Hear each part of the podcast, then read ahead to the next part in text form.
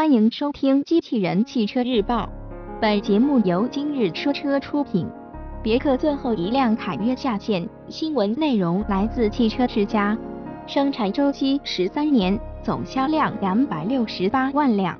伴随着傲人的产销成绩，上汽通用别克最后一辆凯越于二零一六年八月八日止下生产线，宣告正式停产。未来。别克品牌在国内的入门级车型将由英朗担任。据悉，凯越停产的原因主要是市场环境不同了，这款车型不适合未来别克的品牌发展。同时，官方还明确表示，未来不会有替代凯越的车型。换句话说，别克品牌选择放弃了凯越的部分市场，而凯越的产能会分给其他车型。例如君越等产品。二零零三年四月十九日，别克凯越 EXO 正式在国内上市。凯越的原型车是韩国大宇 Lexus。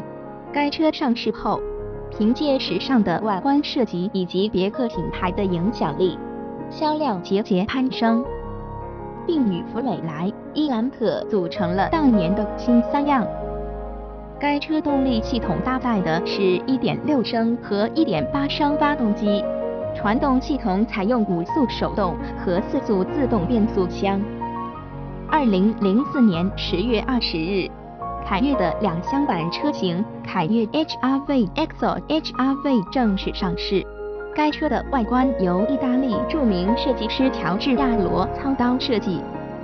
相比于凯越三厢版。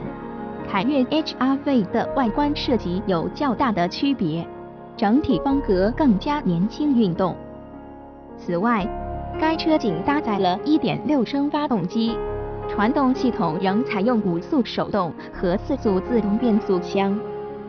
二零零五年十一月二十一日，继凯越以及凯越 HR-V 之后，凯越家族迎来了第三款车型凯越旅行车。自此。凯越家族正式形成了三厢车、两厢车以及旅行车这样一个比较完整的家族车系。不过，由于当时旅行车在中国并没有多少真正为其买单的消费者，凯越旅行车的销量无法与它的两位兄弟相比。凯越旅行车上市初期仅推出了一点八升发动机车型，后期补充了一点六升车型。传动系统采用五速手动和四速自动变速箱。二零零八年四月十二日，别克凯越正式迎来了改款，新车采用了全新的外观和内饰设计，较老款车型更加年轻和犀利。动力系统则与老款车型保持一致。此外，从二零一零年开始，凯越开始逐步精简车型。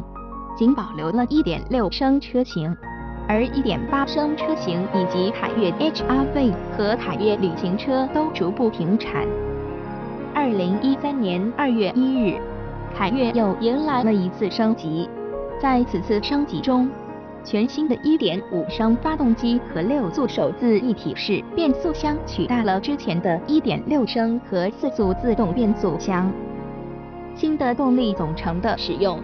使得凯越在燃油经济性方面有更好的表现，在配置等方面，新车也较老款车型更加丰富。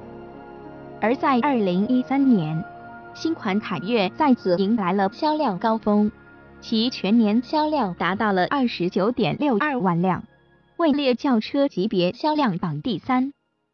凯越的停产对于喜欢凯越的消费者来讲可能会觉得有些可惜，但对别克品牌发展来讲将是一个新的契机。随着新君越、昂科威等车型的推出，别克品牌的形象在不断向上走，凯越的停产也能让别克的品牌进一步走向高端。同时，原有十万元以上的市场。在凯越停产后，英朗也是可以兼顾的。在编辑看来，凯越这个金字招牌，我们觉得别克应该不会这么简单就放弃的。